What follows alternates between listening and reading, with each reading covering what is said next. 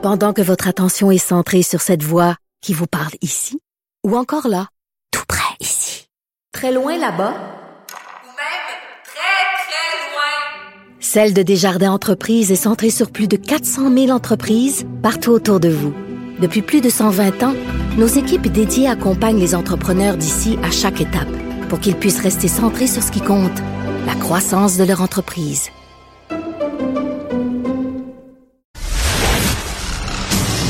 La chronique juridique de Nada Boumefta.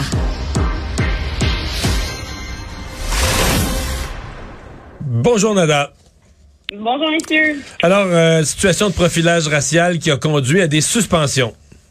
Oui, en fait, une sanction euh, sévère, une première, je vous dirais, là, ou une décision même très, très rare, euh, dans laquelle on voit un processus finalement de plainte déontologique policière qui a débuté, rappelons-le, suite à des événements en 2017 où un individu, M. Burki, dont il est question, était sur son vélo pour aller acheter du lait au dépanneur quand les policiers euh, se sont lancés sur lui, l'ont plaqué au sol, l'ont menotté, l'ont arrêté euh, parce qu'ils étaient à la recherche d'un suspect noir dont la description était plutôt d'un homme de 18 ans. Lui, victime ici dans ce cas-ci de profilage racial, avait été âgé de 54 ans.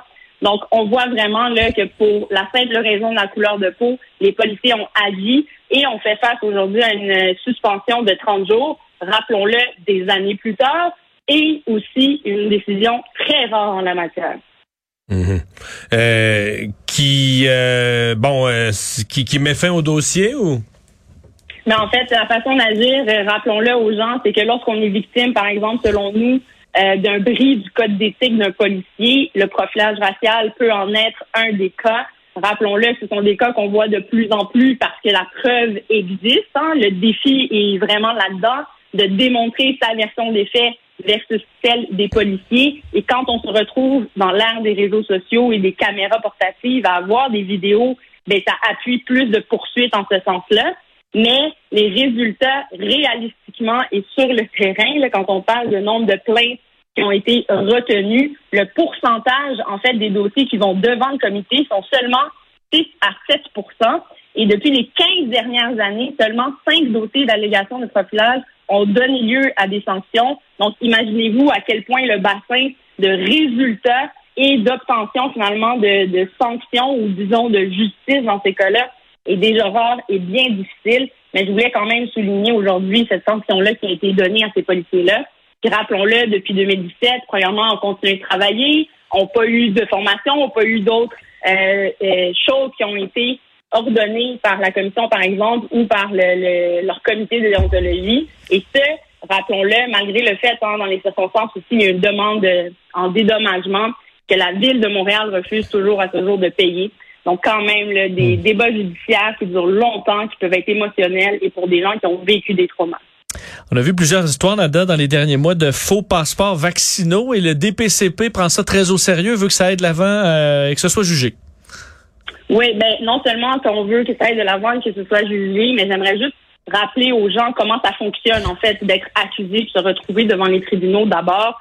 Rappelons donc là qu'il faut faire la preuve, par exemple, euh, que Renard Gris avait effectivement le contracté pour avoir un faux passeport euh, vaccinal, puis l'a obtenu à son nom. À ce moment-là, peut se voir accusé, par exemple, de fraude, d'accusations criminelles, donc pour lesquelles le directeur des poursuites criminelles et pénales ont donné pour directive, donc à tous les poursuivants au Québec, tous ceux qui seront finalement ceux au front pour démontrer hors de tout doute la commission de ces infractions-là devant les tribunaux auront comme directive que ces dossiers-là ne pourront pas se régler via deux programmes qui existent et qui, auxquels ils auraient pu être admissibles, soit le premier, le programme de traitement de non-judiciarisation, pardon, et l'autre, le programme de rechange euh, qui existe pour des gens, par exemple, Mario, qui auraient commis une infraction à un moment de leur vie où, bon, mhm. euh, c'est arrivé une fois, c'est très ponctuel, une erreur de jeunesse euh, qu'on pourrait appeler, ou une situation vraiment où la personne, tu sais, oups, là, OK, tu as fait quelque chose que tu regrettes,